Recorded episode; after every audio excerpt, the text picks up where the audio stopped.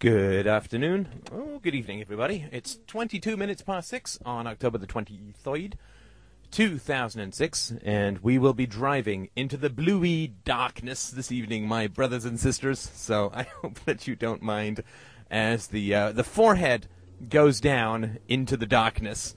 And uh, we're talking about uh, the topic I'd like to sort of continue from this morning, which is the question of children and uh, ethics, sort of the ethics that are viewed, uh, the ethics that are um, that society, lordy, lordy.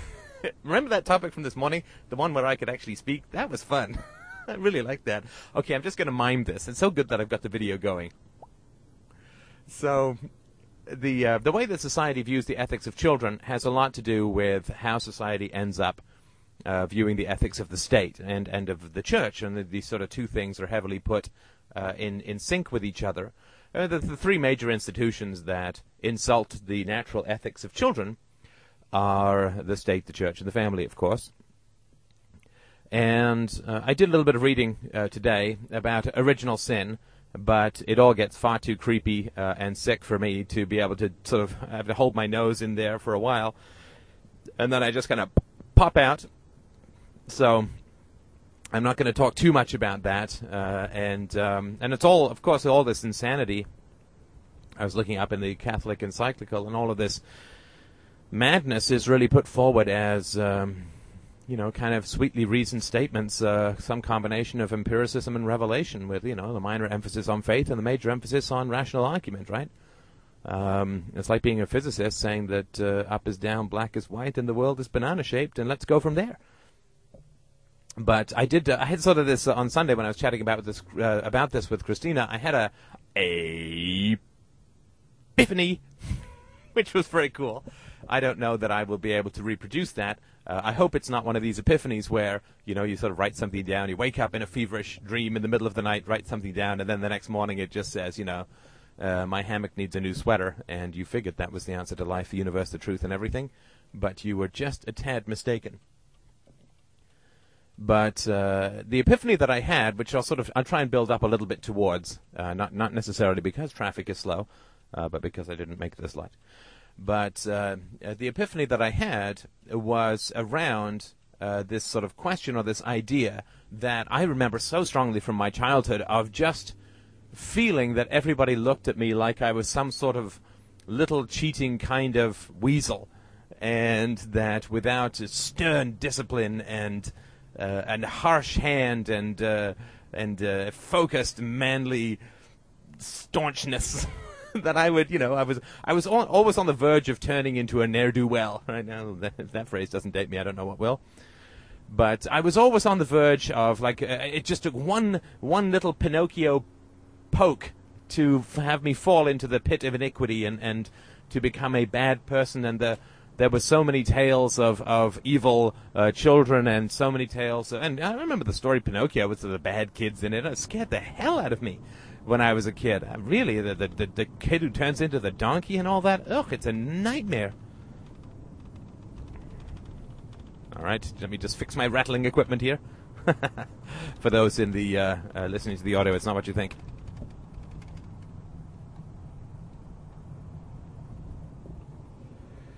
But um, this uh, this question of the evil of children was just so uh, ingrained in, in, in sort of popular myth and, and, popular sort of literature. And if you look at a lot of these different kinds of uh, stories, a lot of them are about, you know, the child who disobeys the, the, the logical instructions of the parents and so on, is uh, and so on. Uh, fairy tales are all about that, of course. So for me, this idea that I was innately wrong or bad or I tended towards slithery, sneaky uh, kind of uh, eat the cookies, uh, wash my hands, and pretend with a smiling face that nothing happened. And that uh, parents and, and teachers and disciplinarians were all sorts of, uh, you know, on the realm of prison guards who, who sort of felt that uh, the prisoners are always shifty, as I sort of talked about this morning. And this was a very now, of course, I had boarding school, which is probably a little bit more than most uh, people who are listening to this had. But uh, that was a pretty strong uh, feeling. I remember when I was about six, maybe six and a half, maybe seven. Anyway, it was the first year I was in boarding school. And I lost a pen, and somebody said, you know, there was an announcement which said, if you've lost a pen, come and blah, blah, blah. And it was a nice gold pen, and I said, no, that's not mine. The guy was shocked. Like, oh, that's extraordinarily honest, right? Because I guess a lot of aristocrats went there who, uh, to whom extraordinary honesty was um, not common. But uh, this uh, idea, then, and I remember also we had these waves of hysterical behavior that used to overcome us when we were in boarding school, uh, and you would get these fads, right? So one of these fads was. Um, uh, paper airplanes was one of them. I can't remember. There were a whole bunch of them. Oh, there's one I remember sort of in particular, but paper airplanes. And they were just like it would be night and day. This would be the thing. And I guess this is a way of sort of establishing independence or whatever. But these paper airplanes were a real fetish for us kids. And we'd sort of make them and fly them different configurations. There'd be somebody would invent a new way of doing it. One guy even folded a paper biplane. Just with with with um, uh, with thread. It's remarkable. And I remember once um, uh, I uh, tore out the. My mom had given me a uh, uh, the the Book of World Records or something, and I tore a page out to make a paper airplane for some reason that I can't remember. And this was sort of found out, and so of course I got dragged up in front of the vice. Uh, I guess what would be called the vice principal, vice headmaster, and uh, as if being headmaster alone wasn't a vice and you know had one of these had to endure one of these and these happened quite regularly when i was a kid uh, these are like long, grueling lectures about, you know, your mother worked very hard to give you that book and to tear it up and to desecrate the this and to res- irresponsibility that and learn to respect other people's gifts and you know like it just went on and on and on. Like literally for 10 or 15 minutes i remember standing up there in front of the class. And of course he didn't do this in private. He did this in front of the whole class right? This sort of slow grinding sadistic wearing down and and i mean it's a fucking piece of paper in a book. Like, you know, who really cares?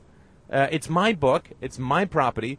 And remember, there was all of this uh, stuff around. Um, uh, you had money, but you could never get access to it. I don't know if they invested it in Peruvian stocks or something, but I remember we went to a county fair, and I wanted to try. I knew that I had um, a, a, number of pounds, um, British currency for those not in the know, um, a number of pounds that had been set aside that you kind of had to deposit when you were uh, when you put your kid in boarding school. So it was like twenty or thirty pounds. It was a lot of money back then, and I wanted five pennies uh, to throw a ball at a coconut to see if I could win a prize. Right, because I guess I had like you had three or four tickets that they would buy for you, and, and I wanted five pennies, and I said, well, I'd like to take like I was like seven or eight at this point. I said I'd like to make a withdrawal.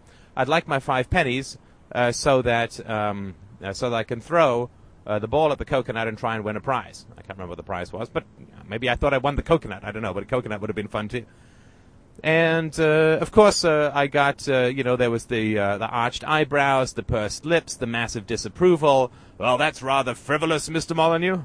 And it's like you stupid bastard! It's my it's supposed to be money, my money that I have access to, and I had to like wheedle and cajole uh, for like ten minutes before getting a princely five penny piece and that kind of you know like if because if God knows if they gave me money, uh, I would just I don't know like invest in hookers and cocaine or something like that. And so there were all of these just you know crazy stupid rules. Like if you kicked the ball uh, uh, beyond a certain area, then you uh, you you just weren't allowed to get it. You had to go and get a headmaster. You weren't allowed to climb a low wall into the sanatorium to pick up a ball if you'd knocked it over or anything like that. And I remember things would go missing, and it, these these uh, these sort of Captain Queeg moments on these sort of Mutiny on the Bounty, these Captain Queeg moments where it's like every schoolboy will now comb the grounds. Course, these massive school grounds, right? And you literally would walk up and down, sort of uh, arm's length from another boy, looking for something in the grass because someone had lost something, some headmaster or some teacher had lost something, something had gone missing or whatever. And so, you know, sort of, and there were all these lectures about you know, thieving boys and, and, and so on. Never about bullying boys, right? Never. It was never about bullies, uh, because of course bullies were highly, if if not openly, encouraged. Right? Bullies, bullies traumatized the younger boys who who came along, and uh, in return, uh, they would get to then the younger boys would grow up get to bully the next round. And this is how you train people to hate their own vulnerability, which is what turns them into a ruling class, right? You become a ruling class person, you get to project all of your vulnerability onto the uh, poor damn peasants, and then uh, uh be as cruel to them as you were uh, cruelly treated when you yourself were vulnerable. That's that's the cycle, right? And then in public schools as well, you know, the public schools, it was always like you, you don't do your you, you, don't do your homework, you don't work hard. Uh, what are you doing in the hall without? I mean, they're little fucking jails, frankly. What are you doing in the hall without a pass? You know, what do you do? Uh, uh, you need to report to the principal's office. You have to do these lines. You, I mean, I got canings in boarding school for, uh, you know, going over the the ball. Uh, sorry, going over the fence, uh, a little low wall to get a to get a ball back that we were playing with, and you know, you get caught and you get found out and you get dragged off to the headmasters and you're beaten. And I mean I know that that's probably a lot more than most uh, people went through in their uh, schooling but certainly Christina remembers seeing uh, kids getting hit on the hand with a ruler. It's excruciatingly painful when you're a kid. And uh, you know this uh, this was only ditched in the late 70s or early 80s I think uh, as far as that as far as that punishment went so corporal punishment, up until very recently, you know, the state would beat uh, children, right? Would would uh, inflict uh, some pretty s- extraordinary levels of physical pain upon children, and nobody really kind of noticed it as a bad thing, right? And um, now they just do it with homework, right? There's no correlation between the amount of homework and student activity, but uh, that's what people uh, That's what they do to kids now. Is they just punish them with ridiculous. I remember my nieces bursting into tears of the amount of homework that they got from their schools. Ah, oh, the light, the dawn, and so yeah, it's, it's incredibly cruel uh, what what they sort of do to kids. And it really is, of course, this this cruelty. You know, they say the kids are cruel, right? And kids are not cruel. Kids are not innately cruel. I've never met a kid who did not come from a particularly rough history who was not uh, like who just was innately cruel just for funsies. And of course, if you want to look at cruelty, you look at how the adults treat the children in society. Now, that's changed a little bit lately, and I'm not even going to hazard much more than a random guess at this, but there seems to be uh, uh, quite a bit of permiss- permissiveness, uh, which is also not very helpful to kids, so it's sort of the one pole to the other. Like in the same way that the permissiveness, sort of quote permissiveness, which was just moral slackness, of the Weimar Republic uh, you know, you had the sort of the Bismarckian Germany in the 1870s, and then you had the, uh, the Weimar Republic in the 1920s, which was the sort of loose skepticism and dissolution of all logic and and uh, uh, sensibility. And then, of course, you end up with totalitarianism. So we're in that kind of hyper permissive phase, not so much in America, but in other places. And uh, anyway, we'll talk about that perhaps another time. But uh, basically, it seems to be a very strong belief, very strong phenomenon in society that children, you know, give them an inch, they'll take a mile. And that they're constantly trying to manipulate you and wheedle you and cajole and, and bully and throw tantrums and then whine and then complain and then this and that and the other. And people don't see this as learned behavior. And I remember watching a Dr. Phil where the the, uh, the the daughter was acting out, you know, in a horrible kind of way, like four years old, beating her head against the table and you know throwing things and having massive tantrums where she couldn't even breathe and so on. And uh, you know, one of the things that you see, of course, is that the parents are incredibly violent and that they start screaming at each other. And uh, so Dr. Phil points it out, and I thought it was a very smart thing to say. He said, "Well, you ever notice that she does this when you guys are fighting? Like you start fighting, and then she starts holding a tantrum, or having a tantrum, or, or acting out in some manner." And they're like, "Yeah, that's true." And he's like, "Well, do you do you have any idea why she might be doing that?" And of course, they had no clue. And he said, "Well, because it brings you guys together, right? It, prov- it stops you from fighting." Uh, and that's, of course, very important to a child. Uh, the, um, the, the possibility that parents are going to abandon the child is the death sentence. So uh, children are expert manipulators, if they have to be, at keeping parental conflict to a minimum, uh, or at least if it's looking like it's going bad, siding with one parent against the other, and so on. Right? They just no choice, right? I mean, if if uh, you've got to befriend the god, if the god is, has no um, uh, has no real reason to bring you food, then you've got to be nice to the god. It doesn't have anything to do with friendliness; it just has to do with survival. So to that's sort of the micro view, and we could go on and on about that, but uh, children are uh, treated uh, abysmally badly in our society. I think that there was a step forward, right? The, as I mentioned in a podcast many moons ago, uh, the, the Freudian issue that occurred when the sexual exploitation of children became front and center in Freud's analysis of hysterical women and hysterical men, that it was, uh, you know, premature sexual experience or frankly childhood rape that occurred for the vast majority of these people. In fact, I think it was almost all of them. Uh, who became sort of hysterical and neurasthenic and you know suicidal and so on. And so when he began to sort of get a sense of the prevalence of what was going on in largely upper crust or upper class Viennese society in the late 19th century, uh, he he became appalled and he started to publish these. And he said, well, uh, the etiology of hysteria is uh, sexual rape, rape of children. You know, and of course, this was uh, the great unspoken, right? It, it is one of the great unspoken things within society, uh, the rape of children. And he started to publish his findings, and society went ape shit. Right? Society went ape shit. And he was excluded, he was harassed, he was berated, he was, you know, people screamed at him. And so basically he chickened out. And he said, okay, well, these women who are all telling me that their father raped them, uh, in order to keep my license, to keep my friends, to keep my community, to keep my standing in the uh, Jewish community, I'm going to say that they made it up. Right? But he couldn't say, well, they just made it up, because that sounds not too, uh, not too sensible, uh, so not too scientific. So he said, well, no, they, they, um, the fact that they're reporting to me that their fathers raped them when they were children is not true because it's just far too common. I can't comprehend it, and so on. Right? He was really on the on the sort of he was the tip of the sword of a new moral world, as I guess we're trying to be as well. And he chickened out, and he said, "Well, it can't be that these children, uh, these uh, boys and girls, are actually being sexually molested by their fathers and mothers. What is actually occurring is a form of fantasy." And what is actually occurring is that they want to be raped by their mothers and their fathers, or sexually molested by their mothers and raped by their fathers. And so we're going to call this the Oedipal complex and the Electra complex, the desire to have sexual relations with the opposite sex parent. And this really was the found. This, of course, um, destroyed uh, the uh, the um, social recognition of child abuse uh, for um, um two or three generations. An, an enormous betrayal of the people who were courageous enough to tell him their story. Uh, of course, he himself was a victim of sexual abuse, uh, Freud, which of course meant that he would have to deal with his own issues, uh, and those, of course, within his own community, right? And of course, as the master race of the Jewish, uh, you can't really imagine that there's a, a lot of uh, child rape going on in the Jewish community that might uh, have a um, might put a slight dent into the uh, idea of the master race. Uh, and again, I'm not picking on the Jewish community. I think it's common in all communities, but uh, I think that's one of the things that uh, he was he was dealing with.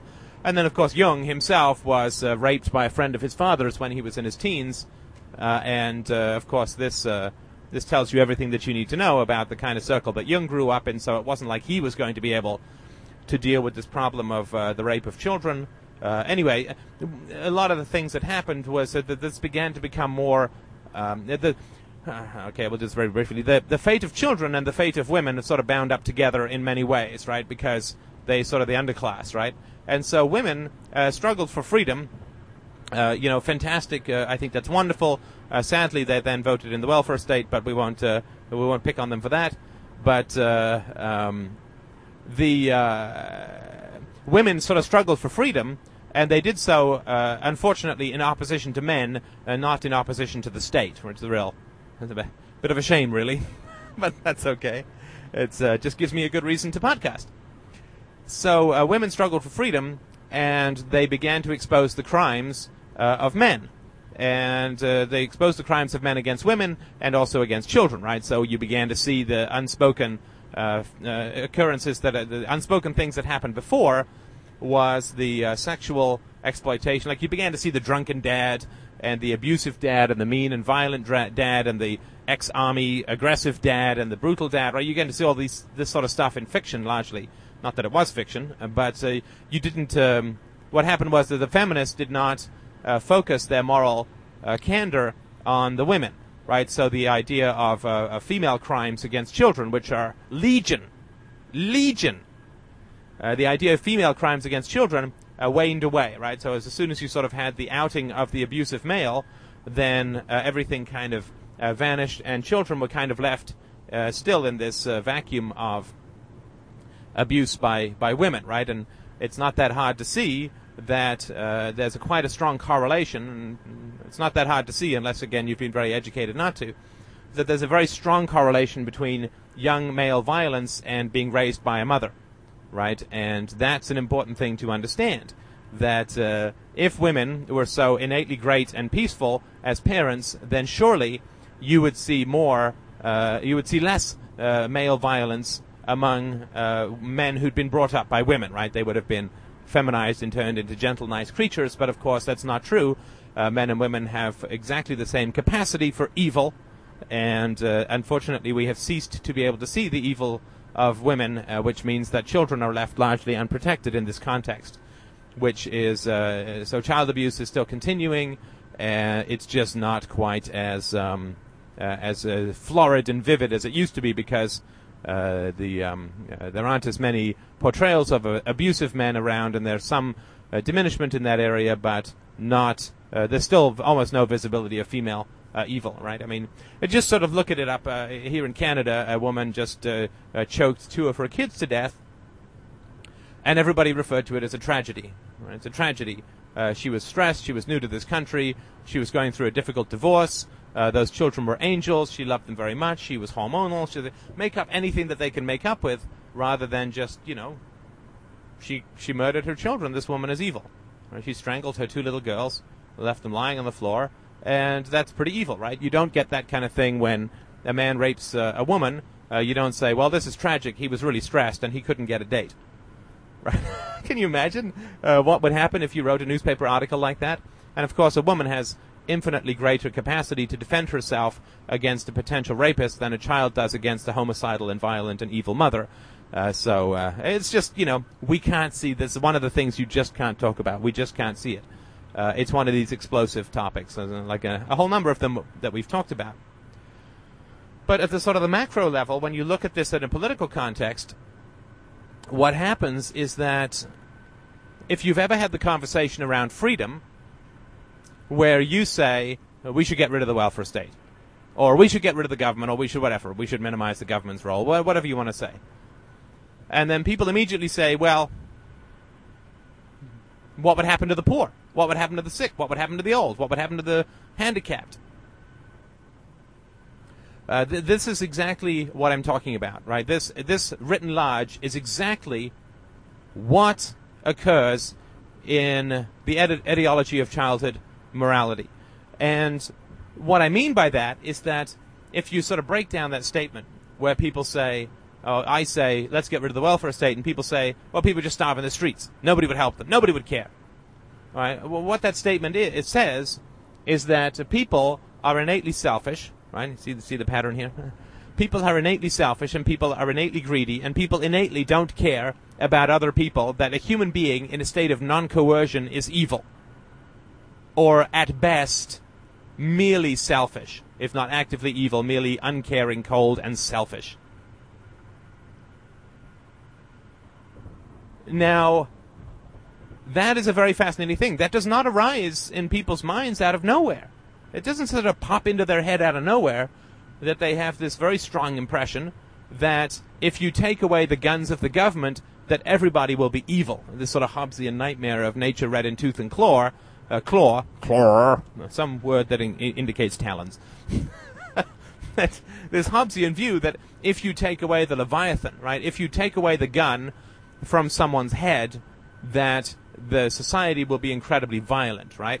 Uh, you know, this is sort of how uh, people who are untutored and arrogant in their thinking uh, look at the, what's happening in Iraq, right? They see we got rid of Saddam Hussein, and there's all this violence and civil war because in the lack of a central authority, uh, people are evil or at best uh, caring, uh, uncaring and, and, and selfish. Well, where do they get this idea from, and why is it so instantly on everyone's lips? Why is it that the first thing you can, you know, everyone thinks they're such an individual, but in the fundamentals, everybody's just programmed by culture. and everybody runs around saying, "Ooh, I'm so different. Ooh, I'm so different," and they're not. Uh, they're not. They're just a whole bunch of heavily programmed emptinesses that collide against each other uh, with the vague impression that there's a personality and an active, lively soul going on. And they could they could uh, come alive, but they would have to give up the impression or the idea that they were alive. And most people don't really want to deal with that stuff. Uh, so, uh, where do they get this idea that if you got rid of the government, there would be this massive boiling over of rage and destruction and rape and so on, right? Like they say, well, look what happens when there's a race riots in L.A. and the police don't do anything and blah blah blah blah blah. So you know this idea that a thin blue line, the sort of Hill Street Cop, uh, Hill Street Blues scenario, where there's this boiling underworld of of massive, uh, raging blah blah blah blah blah emotions and passions and, and hateful destructive feelings and you know you need the guns pointed and trained and the lasers on everyone's forehead just so that they'll march in line and won't uh, kill and rape and eat each other's feces and stuff like that. And of course, we're right back to the Freudian model as well, right? That the Freud has this sort of seething id, and then a relatively powerless ego, and then an incredibly savage superego that restrains. And I, mean, I know he's all about finding the balance, but that whole formulation is uh, very interesting, right? Because uh, you know, there's, there's sort of no question about what, what provokes the anger. Right? Human beings just angry. We're animals, you know, angry by nature, and in the absence of centralized authority, you know, this is the the anarchistic view, right? The the the, the, um, the popular cultural view of anarchy, you know, a bunch of shaven-headed guys sniffing glue and driving cars off cliffs, and you know, with with old ladies in them or whatever, uh, pushing cars off cliffs. So, where do people get this idea from? Well, it has to come from their childhoods. It has to come from their childhoods. It absolutely cannot conceivably come from empirical evidence in the real world. It can't.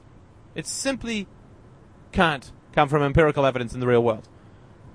And the idea that in the absence of a centralized authority, people are just savage animals and you need this sort of Judge Dredd world of hyper moral, dedicated, sociopathic but pure goodness, a kind of um, uh, uh, master race philosopher kings to keep us all in line is you know the fantasy of the family writ large, right? It's the fantasy of the family that your your parents are always going to tell you that you have to obey them because they're good and they know what's good for you and they know what's best for you, but they can't explain it in a way that you would understand. Trust me, you'll understand when you get older. Oh, we've all heard that speech about a bajillion times. But the thing that is irresistible about children, and the reason why people get so violent towards children, is that children have two traits that are just incredible. Children have two traits that are just incredible. And two traits that simply cannot be allowed to survive if the state and the predation of the weak by the powerful and the hegemonic kind of structural so hierarchical societies that we are all lumped with, if those are to continue, these two traits have to be erased and destroyed in, chi- in children. And these two traits are, uh, well, it's sort of two sides of one trait. Children are skeptical but not cynical. Children are skeptical but not cynical. And that is an irresistible force in the world. Skepticism without cynicism. Uh, I like to think that I bring um, a few drams of that to the table, let's say. But you can be uh, you can be gullible, right? and optimistic, like the idiot, everything's going to work out fine no matter what the national debt is, uh, USA number one. Idiot patriots of one kind or another. Those are people who are optimistic because they're uh, gullible, credible, they're credulous. And then you can be nihilistic and believe in nothing and have no standards of truth whatsoever. And that's called being skeptical, but you're skeptical of everything truth, virtue, goodness, evil. Everything's manipulation, everything's control. You're postmodern. But to be skeptical without being cynical, in other words, this is another way of saying to be rational, that is the very definition of, of childhood. Uh, when uh, when children enter the world and start asking questions about it, they genuinely and openly and optimistically believe that they're being told what to do because uh, people have the right idea about what to do, and of course they want to know, and they ask, "Oh, why should I do this? Or why should I do that? Or what's the benefit of this? Or what's the benefit of that?" And parents don't have a freaking clue. Now, parents don't have a freaking clue, and they can't admit that to their children. Because that would be exposing their own bullying to themselves, and it would also mean that they would have no credibility with their children. And this is how this abuse loop keeps just going, going, going, going, going, going, going from here to eternity until someone fucking yanks the tape. So parents don't want to uh, say to their kids, uh, you know, uh, social conformity, uh, you know, you're going to get made fun of. Uh, so you should just do things. I, am It makes me anxious when you don't do it. I, I like to have control. I want to bully you. I mean, they have no idea why they're telling their kids to do stuff. It's just cultural photocopying over and over and over. And kids get that very quickly, right? And kids are hurt by that. Right? Kids are very hurt by their parents being revealed as uh, not only false gods, but oftentimes largely devils but devils claiming to be good, right? And, the fear of exposure by children, right? Because everybody's so stuffed full of lies and cliches and you know evil little habits that you know the bright new light of children dormant, dawning on this scarred and smoking landscape of every adult soul is a merciless glare that is uh, it hurts the eyes, it pounds the head, it uh, causes migraines and rage, and you know the merciless light of the the curious and optimistic child, the skeptical but not nihilistic child I mean, that irradiates most adult souls.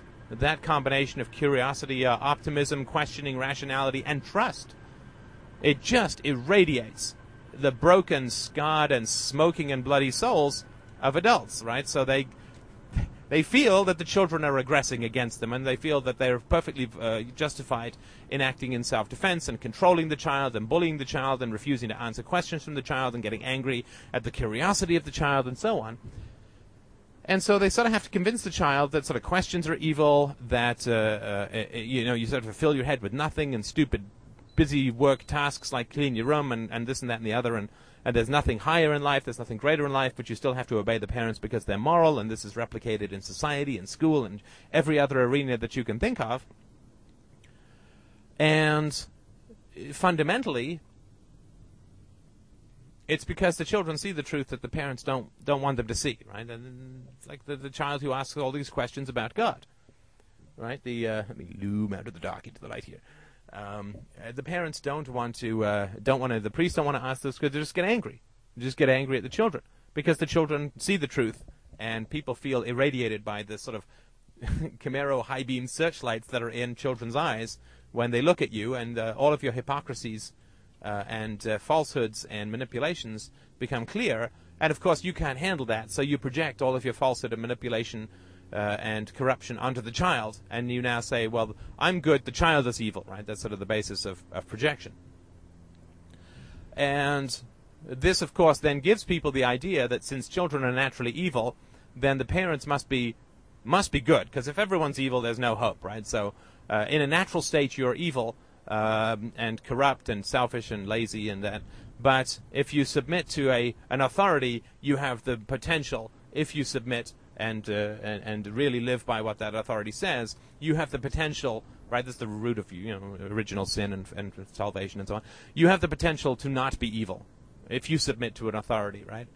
And this, of course, is what occurs into the in the family, right? Your questions are evil, your innocence is evil, your curiosity is evil, your skepticism is evil, the, the, the, the truth that you see uh, in your parents' uh, black souls is, is evil, and you have to be bullied into conformity, which is basically means conformity is just another word for not asking questions, right? So you have to be bullied into not asking questions of anyone or anything at any time. And from there, you end up with this idea that in the absence, so then what happens is as you become an adult, your state, the state becomes your parent, and in some ways the church becomes your parent if you're religious but the state in particular is your parents. And then, uh, just as when people were children, they were told that in the absence of obeying despotic parental authority, they were evil, uh, and if this parental authority were relaxed, they would simply become uh, evil again, right? It's not like they ever became perpetually cured. The evil that lurks in the heart of men can never be quashed or killed. And then uh, this is what translates itself into a worship of state power, and this instant, boom, taneous response that occurs when you say to someone we should get rid of the welfare state, boom! They don't even think about it. It's not even something that, that crosses their mind as a thought. The immediate reaction is, oh, well, without centralized power, we'd all be evil. Right? And, and that comes from the way children are treated. It comes from the way children are treated by their parents, by their priests, by their teachers, by their uncles, by their aunts, by their grandparents, everyone uh, is uh, is in on this. And if you really want to look at the root of the power of the state, that's why I keep saying it's the family, it's the family, it's the family, it's the family. Thank you so much.